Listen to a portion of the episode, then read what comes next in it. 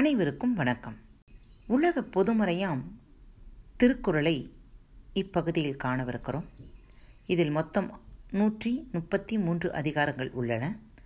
ஒவ்வொரு அதிகாரத்திற்கும் பத்து குரல்கள் மொத்தம் ஆயிரத்தி முன்னூற்றி முப்பது திருக்குறள்கள் உள்ளது இவை அனைத்தும் அறத்துப்பால் பொருட்பால் இன்பத்துப்பால் என்று மூன்று பிரிவுகளுக்குள் வருகின்றது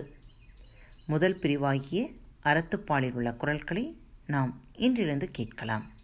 தினமும் திருக்குறள் அதிகாரம் ஒன்று கடவுள் வாழ்த்து குரல் எண் ஒன்று அகர முதல எழுத்தெல்லாம் ஆதி பகவன் முதற்றே உலகு எழுத்துக்கள் எல்லாம் அகரத்தை அடிப்படையாக கொண்டிருக்கின்றன அதுபோல உலகம் கடவுளை அடிப்படையாக கொண்டிருக்கிறது எழுத்துக்கள் எல்லாம் அகரத்தில் தொடங்குவது போல உலகம் கடவுளில் தொடங்குகிறது குரல் எண் இரண்டு கற்றதனால் ஆய பயனெனக் கொள் வாளறிவன் நற்றால் தொழாள்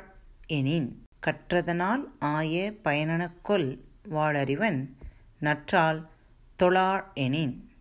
தூய அறிவு வடிவாக விளங்கும் இறைவனுடைய நல்ல திருவடிகளை தொழாமல் இருப்பாரானால் அவர் கற்ற கல்வியின் ஆகிய பயன் என்ன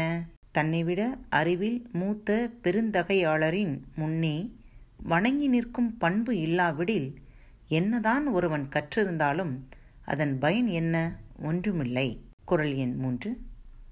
மலமிசை ஏகினான் மானடி சேர்ந்தார் நிலமிசை நீடு வாழ்வார் மலர்மிசை ஏகினான் மானடி சேர்த்தார் நிலமிசை நீடு வாழ்வார் அன்பரின் அகமாகிய மலரில் வீற்றிருக்கும் கடவுளின் சிறந்த திருவடிகளை பொருந்து நினைக்கின்றவர் இன்ப உலகில் நிலைத்து வாழ்வார் மனமாகிய மலர் மீது சென்று இருப்பவனாகிய கடவுளின் சிறந்த திருவடிகளை எப்போதும் நினைப்பவர் இப்பூமியில் நெடுங்காலம் வாழ்வர் குரல் எண் நான்கு வேண்டுதல் வேண்டாமை இலானடி சேர்ந்தார்க்கு யாண்டும் இடும்பை இழ வேண்டுதல் வேண்டாமை இலானடி சேர்ந்தார்க்கு யாண்டும் இடும்பை இழ விருப்பு வெறுப்பு இல்லாத கடவுளின் திருவடிகளை பொருந்தி நினைக்கிறவர்க்கு எப்போதும் எவ்விடத்திலும் துன்பம் இருப்பது இல்லை எதிலும் விருப்பு வெறுப்பு இல்லாத கடவுளின் திருவடிகளை மணந்தால்